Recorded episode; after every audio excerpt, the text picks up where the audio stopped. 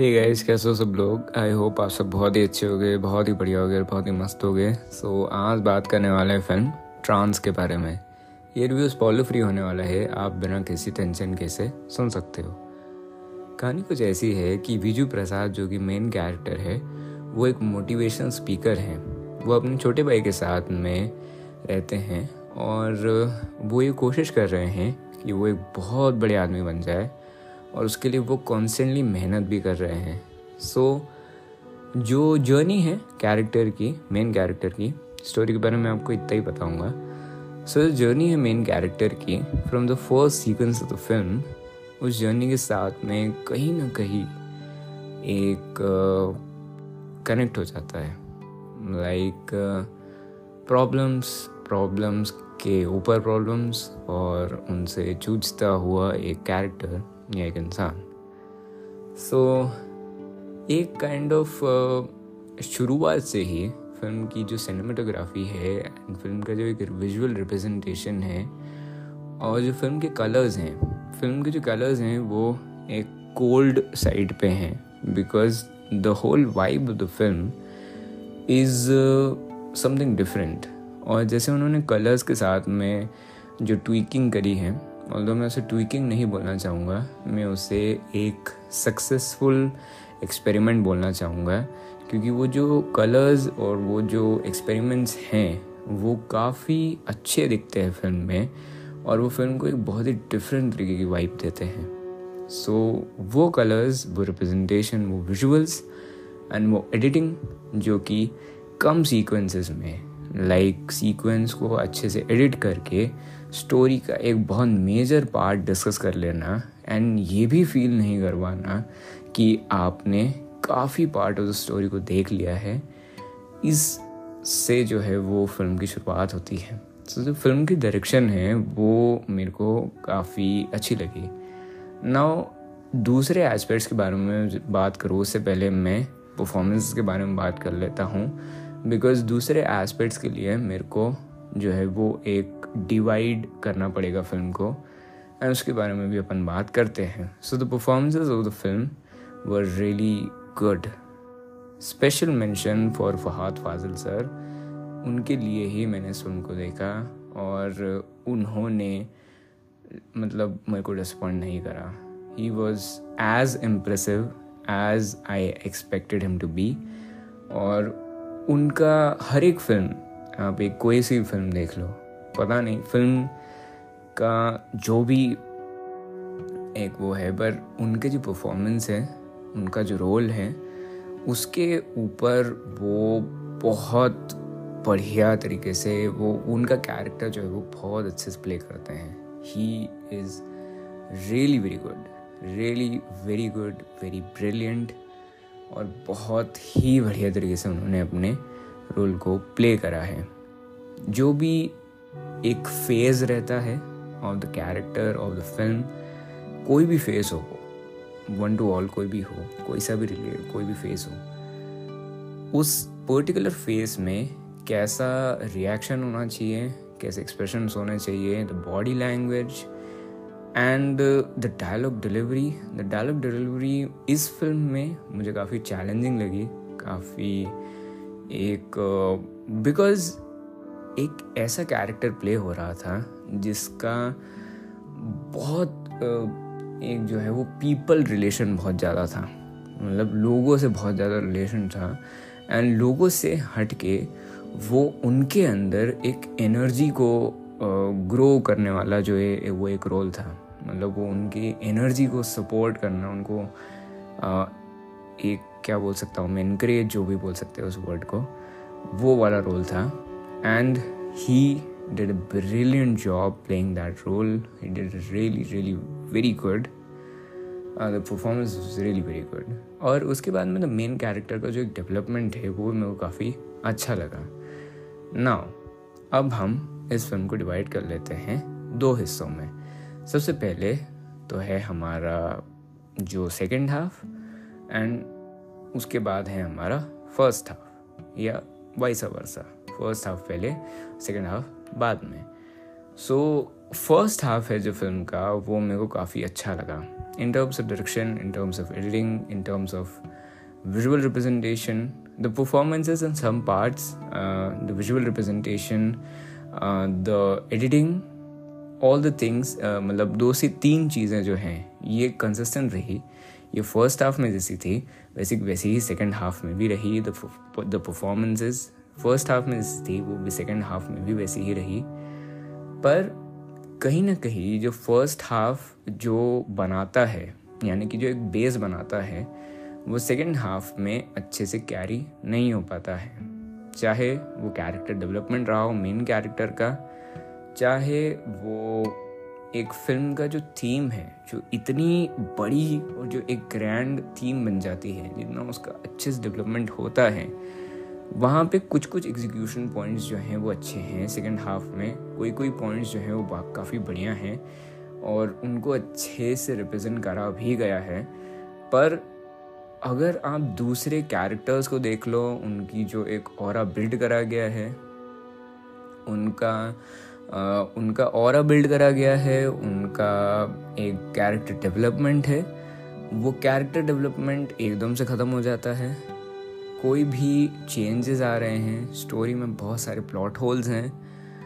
Execution properly नहीं है। ऐसा लग रहा है कि बहुत ज़्यादा हड़बड़ाहट में उसको सिर्फ़ और सिर्फ़ जल्दी से जल्दी उसका एंड करना था। ऐसा लग रहा था मुझे एंड में। ऑल दो एक रिप्रेजेंटेशन वाला जो पार्ट है अबाउट द फ़िल्म जो फ़िल्म का एक विजुअल्स जो वाला जो पार्ट था, वो कंसिस्टेंट रहा था और जो अच्छी अच्छी चीज़ें रही हैं। डायरेक्शन ने भी काफ़ी कोशिश करी कि अपने एक उस प्रॉपर स्टाइल से बिकॉज़ जो डायरेक्शन फ़र्स्ट हाफ़ में रहा था और जो डायरेक्शन सेकेंड हाफ़ में रहा था, वो बिल्कुल चेंज था। कुछ डायरेक्शन कुछ अलग पेस पे चल रहा था from the first half and by pace I mean कि वो कुछ अलग ही बता रहा था अबाउट द स्टोरी ना यहाँ पे एक और क्वेश्चन आता है कि जो दोनों फेजेस हैं, वो बहुत ही अलग है एक दूसरे से तो उनका डायरेक्शन भी अलग होगा। पर यहाँ पे अच्छे डायरेक्शन की बात है कि कैसे एक पर्टिकुलर सीक्वेंस को एक्सप्लेन करा गया है वहाँ पे। एंड कैसे एक पर्टिकुलर सीक्वेंस को एक्सप्लेन करा गया है? किस तरीके से उसको एक्सप्लेन करा जाना चाहिए था? कैसे उसका एग्जीक्यूशन होना चाहिए था? वो वाली बात यहाँ पे आती है। चलो कुछ कुछ फेजेस जो हैं वो वहाँ पे अच्छे से एक्सप्लेन हुए भी हैं पर सिर्फ़ और सिर्फ़ कुछ कुछ सीक्वेंसेस से ही पूरी पूरी फ़िल्म नहीं बन जाती है। दूसरे जो सीक्वेंसेस होते हैं उनकी भी अपनी ओन वैल्यू होती है ऐसा मैं फील करता हूँ। सो so, वो एक चीज़ है एंड uh, उसके बाद में स्टोरी जो है बहुत ज़्यादा उसके अंदर प्लॉट होल्स आने लग जाते हैं। इमोशंस की बात करूँ तो इमोशंस जो हैं वो उन्होंने अच्छे से बिल्ड करे हैं। पर चीज़ें जो है वो इतनी ज़्यादा मतलब हो रहा था कि मुझे समझ ही नहीं आ रहा था कि अगर ये बताया है यहाँ पे पर्टिकुलर सीक्वेंस तो इसका क्या हुआ? या ये इन्होंने कैसे करा? या इसको उन्होंने एग्जीक्यूट कैसे करा? या इस सीक्वेंस का क्या रीज़न था? या ये सीन कैसे हो गया? या इस सीक्वेंस के बाद में डायरेक्टली जो है वो फ़िल्म कहाँ से कहाँ मूव कर गई? या ये चीज़ किस कारण से हुई? इसका कोई एक्सप्लेनेशन नहीं दिया है कोई सीन उसके बारे में नहीं बताया गया है। वो जस्ट हो गया वहाँ पे। मतलब बिना किसी चीज़ के वो बस वहाँ पे उनने कर दिया है। हो गया है देख लो और खुश हो जाओ। सो so, ये मुझे थोड़ा अच्छा नहीं लगा। ठीक है एक मास वेट के लिए अगर आप देखोगे तो कहीं ना कहीं वो बन जाता है सीक्वेंस का सेंस बन जाता है बट मुझे वो सही नहीं लगा। एंड रही बात एक और चीज़ की कि the concept of the film so the concept was I would say very बहुत सारे लोगों को ये जो कॉन्सेप्ट है वो मतलब थोड़ा सा मैं आ, कम बोलना चाहूँगा उस बारे में। बिकॉज़ uh, बहुत सारी भावनाएँ जुड़ी होती होती हैं। एंड थोड़ा सा कम बात करूँगा मैं उस बारे में।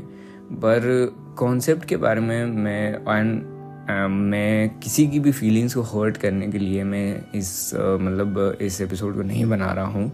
मैं स्ट्रिक्टली यहाँ पे फ़िल्म से रिलेटेड बात ही करना चाहूँगा।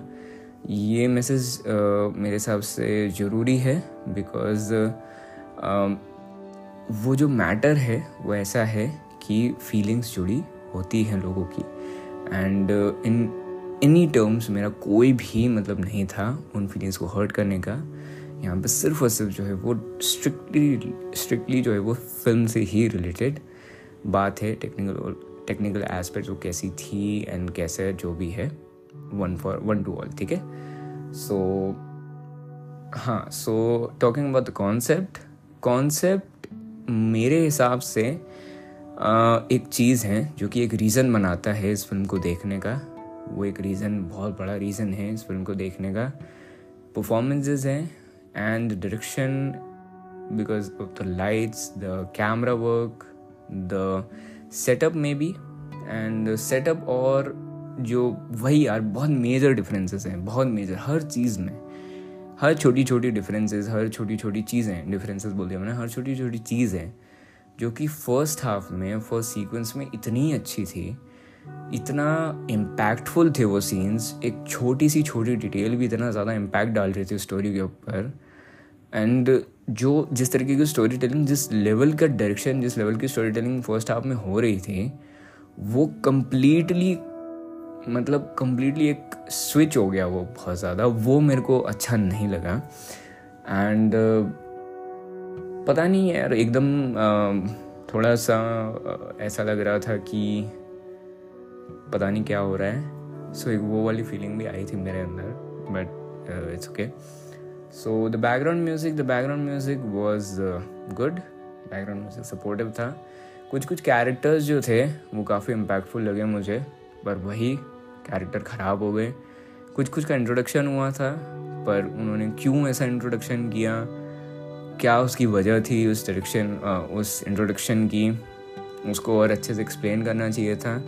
बट सिर्फ़ और सिर्फ़ इंट्रोड्यूस करा।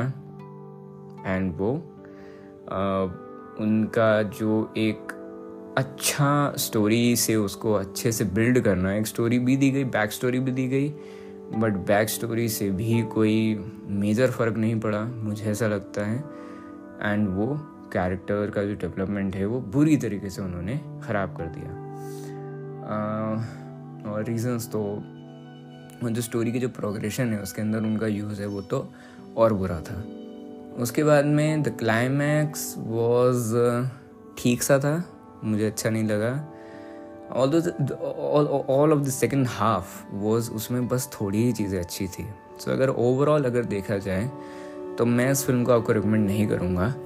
हाँ ठीक है। अगर आपको कॉन्सेप्ट देखना है, अगर आपको परफॉर्मेंसेस देखना है, अगर आपको रिप्रेजेंटेशन अच्छा देखना है विजुअल रिप्रेजेंटेशन इमोशंस और इमोशंस जो है वो बहुत तगड़े हैं इसके अंदर, जो कि फ़र्स्ट हाफ़ और सेकेंड हाफ़ दोनों में कंसिस्टेंट रहे थे।